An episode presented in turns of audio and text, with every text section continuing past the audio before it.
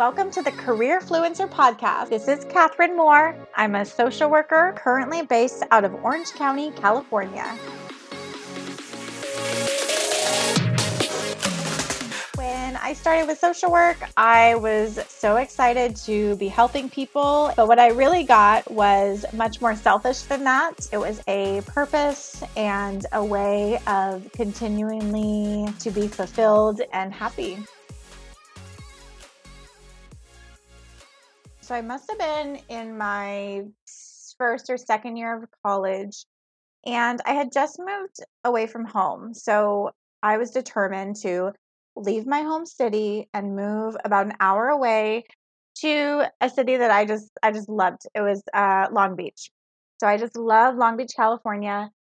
And I went to school there and I knew I had to get a career that like fast. I couldn't go home. I couldn't just remain undecided forever. So I was a lifeguard at the time and I knew that you know I couldn't be a lifeguard forever. It was fun, but it wasn't something to really do as a career for me.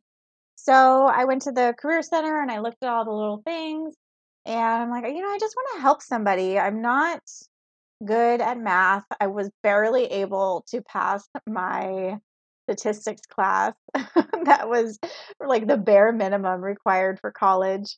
And so I knew business wasn't going to do it. And I was looking at all the Career Center pages and I thought, oh, social worker. I don't know anything about social work, but I read the little blurb that they had and it described me to a T. It said, this is pr- primarily a field for people who want to help other people. You can work in all of these different industries. So it's not just child welfare, but you can work in a hospital, you can work in the jails and probation and addiction, you can work in a school setting, you can do counseling, you can do politics, you can do uh, grant writing and fundraising and start a nonprofit and start a for profit, all of these things. And I was like, oh my gosh, that sounds amazing. And it went on and said, people in this field typically have these characteristics that they are caring and kind and empathetic. They connect easily with people. They're really good at relationships. They're really good at just getting along with people. They have this innate ability to care, you know, pretty much about everyone. And I thought, wow, that really sounds like me. So I checked it out. I looked at the curriculum and and I signed up. So while you're doing your college education, internships are required as part of the curriculum to graduate. And at first I said, there's absolutely no way that I want to work with older adults because I had grown up with my grandmother um, who primarily raised me and she had passed away my first year in college and I thought no way there's no way I can work with older adults it's just too sad.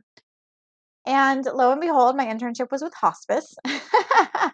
and I loved it. I found that by being raised by my grandmother it was just natural for me to connect with older adults, to understand them, to meet them where they're at, to highlight that their strengths, to highlight the things that they are good at and with hospice, I first, my first memory of really like a social worker experience was when my first person, when my first patient passed away. So I had met him. He was in a skilled nursing facility and he was all alone. He really didn't have any family. I remember he was most excited just to see someone there to have another person who took an interest in him. And we set these goals and we talked about his care plan. And the next week, he passed away.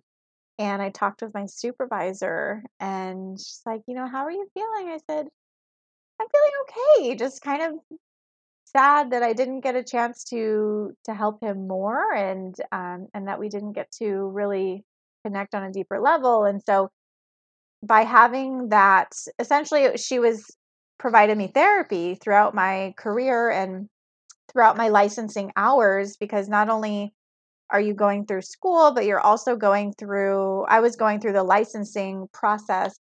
And so she just helped me process all of these feelings and emotions related to to grief and loss and helping other people you know come to terms with that because as a social worker it's important that you understand your own feelings and emotions to make sure that you are not projecting those onto other people making sure that you are you are helping people in their own situation and not projecting your own personal experiences onto them. So like for example um my grandmother i was raised by my grandmother i was just making sure that i would have to check in with myself and say okay am i am i putting my emotions and my heart into this person or into this client because i feel like they are my grandmother that would be the wrong thing to do because that would just mess up all of our boundaries and it would burn me out and I would not be effective at helping them um, through whatever it is that they're doing.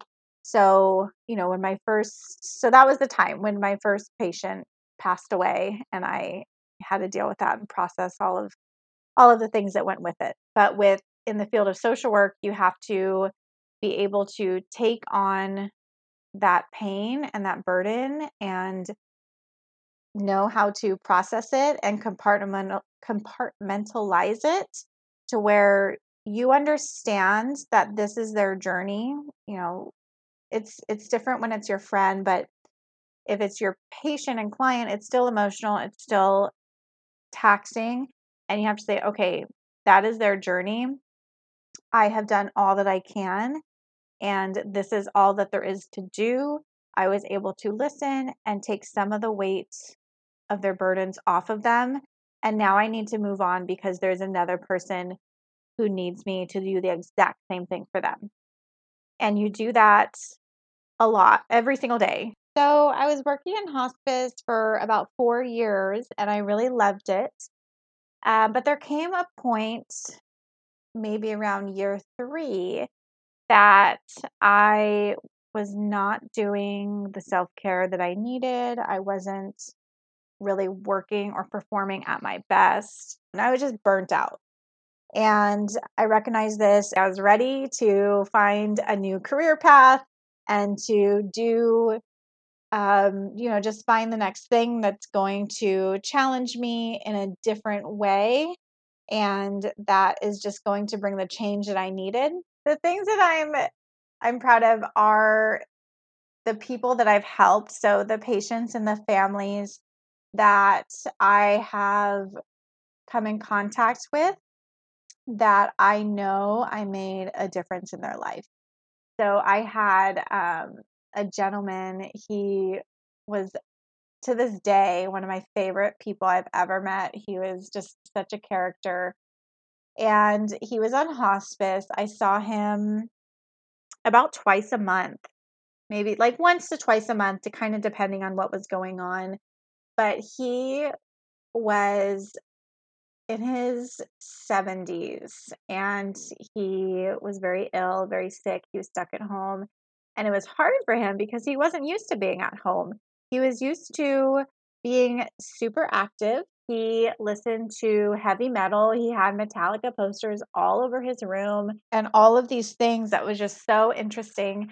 And he was one of those people who live life full out like no no he had cares but he just he just didn't let fear stop him and he was so courageous and he maintained a positive attitude and his sense of humor throughout the entire thing and um so i was able to get to know him spend time with him and his family well he didn't have family but he had friends which which goes to show how amazing he was. He had like five friends that lived nearby and they would visit him and take care of him 24 hours a day.